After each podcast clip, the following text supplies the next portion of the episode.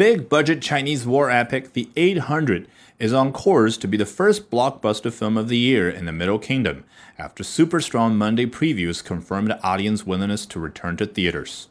The film earned $7.24 million from 17,200 screenings on Monday, according to data from local analysis firm Ant Group.